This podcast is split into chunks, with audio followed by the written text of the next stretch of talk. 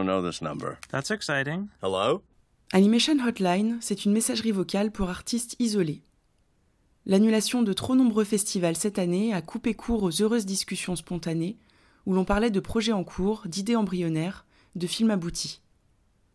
J'ai eu envie de prendre des nouvelles de ces esprits créatifs, tout en laissant la liberté de s'exprimer au moment opportun, sans pression de l'immédiateté.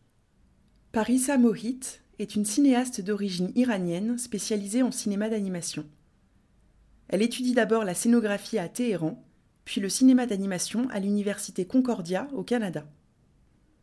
Son expérience en conception de décors influence la mise en scène de ses personnages, plongés dans des mondes imaginaires à différentes échelles.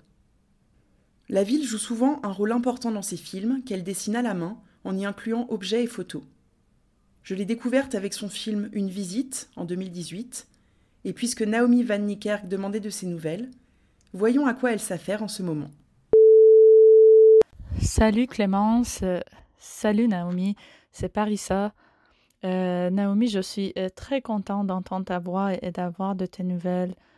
Euh, j'appelle de Montréal, d'un sous-sol où j'ai loué récemment pour sortir de la maison et de sentir que je retrouve un rythme qui ressemble à ma vie avant le confinement. Naomi, je ne sais pas si tu as visité notre appartement studio ici, mais c'est où on a commencé les activités de notre collectif astroplastique. évidemment, on ne l'utilise plus depuis le début de confinement. Euh, j'arrive au début de confinement. Euh, pour moi, euh, le début était un choc. Je trouvais ça beaucoup plus difficile à gérer que j'imaginais. Peut-être parce que je venais d'avoir un, bébé.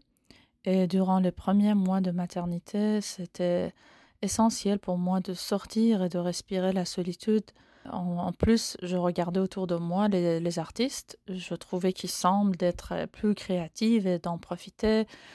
J'avais souvent des coups de colère. En, revanche, je me mettais à l'écriture.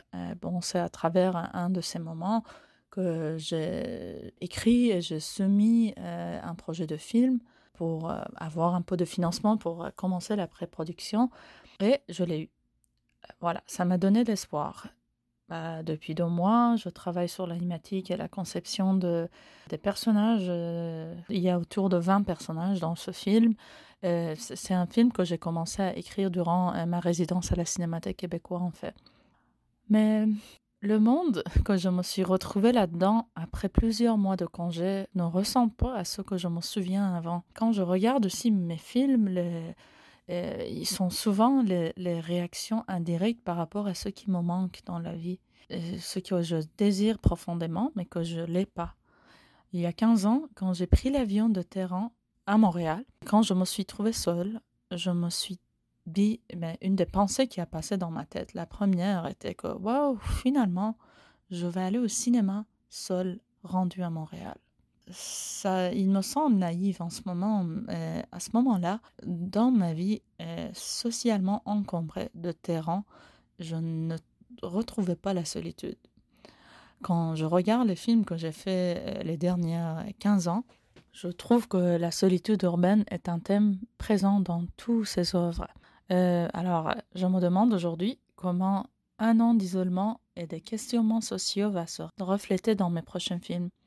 Aussi, euh, je fais une calcul simple et je réalise que les idées que j'ai en ce moment ne, peuvent simplement pas voir la lumière de l'écran si je produis à cette vitesse dans un contexte de cinéma indépendant. Alors j'ai décidé que j'ai envie d'essayer un workflow différent et finalement euh, je vais commencer une résidence d'expérimentation au début de l'an prochain avec euh, Office national du film, le studio anglais.